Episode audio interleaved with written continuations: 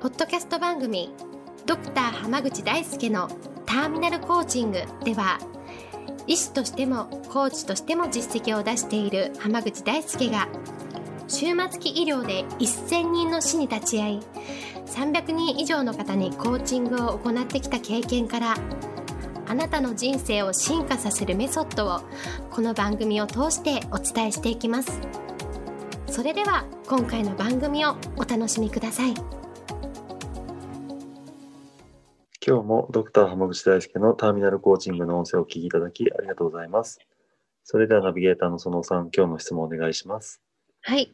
今日は、と机の上が綺麗な人は仕事ができるっていう話を聞いて、机の上をきれいにしよう、部屋をきれいにしようというふうに意識しているんですが、片付け下手でついつい掃除をサボりがちなので、なんだか自己嫌悪に陥ってしまいます。浜口先生はそれについてどう思いますかという質問が来ています。よろしくお願いいたします。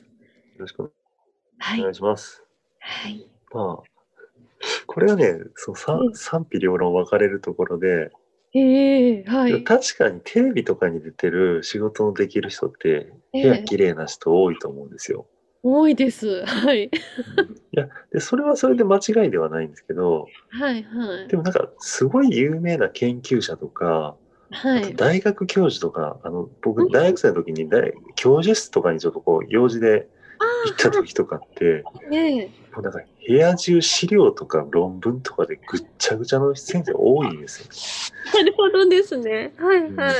なんかね、やっぱすごい教授とかになると、うんうんいくつもの研究とか論文とかをこう同時並行でやってたりするから、確かに。それぞれの資料とかがもう、なんか大詰めのところに来ると散乱してたりすることがあるんです よ。うんうん。まあ、だから、その、うん、これはほん、まあ、どっちがどうなのかとかはちょっとわかんないんですけど、はい。ただ大事なのはね、ええその部屋が汚いっていうのとか、部屋が綺麗っていうのがどういう状態なのかっていうことの方が大事で、ほうはい例え。ば必要なものがええ必要な時に全て手に入る状況だったら、ええ別に周りから見て汚く見えてもいいと思うんですね。ああ、なるほど。はい。でも逆に、周りから見てすごい綺麗に見えるのに、うんうん。すごい片付いてるけど、あれ、あれどこに直したっけみたいな。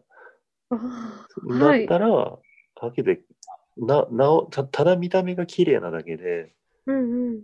それあんま意味がない綺麗さでしょ。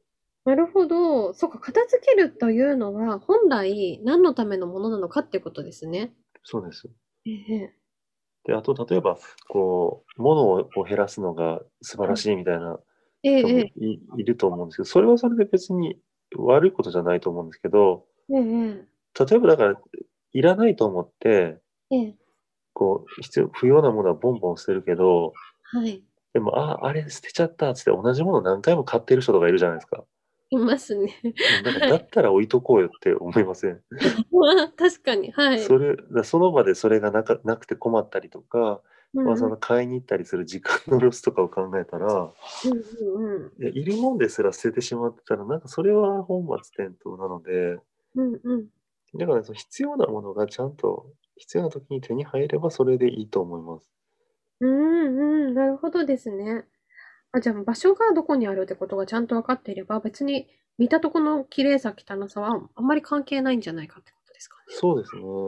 ね。まあだから、どうんうん。はい。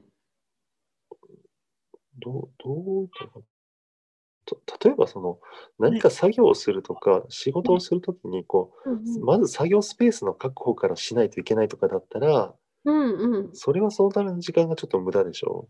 まあそうですね。確かに。それはなんかちょっと片付けないといけないかもしれないけど、うんでもなんか、なんかやるってなった時に次、すぐパッて始めれるんだったら、はい。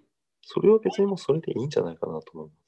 うーん、なるほど。あ、じゃあ大幅に、その、すごいお片付けしなきゃとか、なんか汚いからダメだとか、そんなに思わなくていいって感じですかね。そうなんです。だって、その、そのわざわざ片付ける時間だってもったいないじゃないですか。そうですね。ちゃんときっちりやろうとすると、やっぱり時間かかっちゃったりとかしますよね、どうしても。そうなんですよ。で、片付けられない人って、はい。これ、これね、えっと、なんかの本で読んだんですけど、はい。片付けられない人の一番の理由は、はい。片付ける段段取りが悪いからなんですよ。段取りですか。はい。そう。だから、片付け、あれをここにして、あれをここここに直して、こうしてっていう考えが、うん考える習慣がないから、うん。はい。いざ片付けるってなったら膨大な時間を費やしてしまうんですね。うーん、わかります。はい。だったら汚い方、汚くていいやってなるんですよ。ああ、はい、はい。いや確だかから、に。ええそこからの訓練をしたいんだったらしてもいいけど、ええええそんなに困ってないのになんとなくこう、世間の風潮的に片付けないといけないってするんだったら、それは時間の無駄になるから、なるほど。やはめとい。いた方がいいです。なるほどですね。そこはじゃはあ、いいということですかね。そうですね。時間を大切にできるんだった ら、それが一番ベストです。なるほど。まあ、手に届く範囲にその必要なものがあパッて取れるようになってあり、そこではい別に困らないんだったら、まあいいじゃないかということで。はい。はい。 そうですなので、ね。はい。まあ、時間を、ええ。まあ、結論としては時間を大一番大切にできるはい。やり方が一番ベストです。なるほど。ありがとうございます。はい。では今日はこれで終わります。ありがとうございました。ありがとうございました。